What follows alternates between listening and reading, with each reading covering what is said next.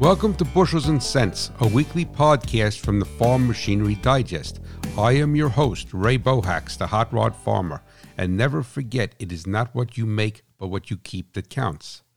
Other than changing the cabin air filter, you never have had the AC system on your tractor discharged, evacuated, and refilled with refrigerant. Now the system stops working because the refrigerant and moisture turned to acid and destroyed the compressor, accumulator, and other parts.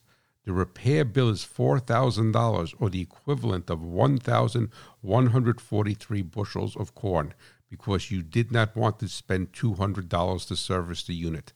Visit farmmachinerydigest.com where steel and soil meet for more technical articles and engaging podcasts.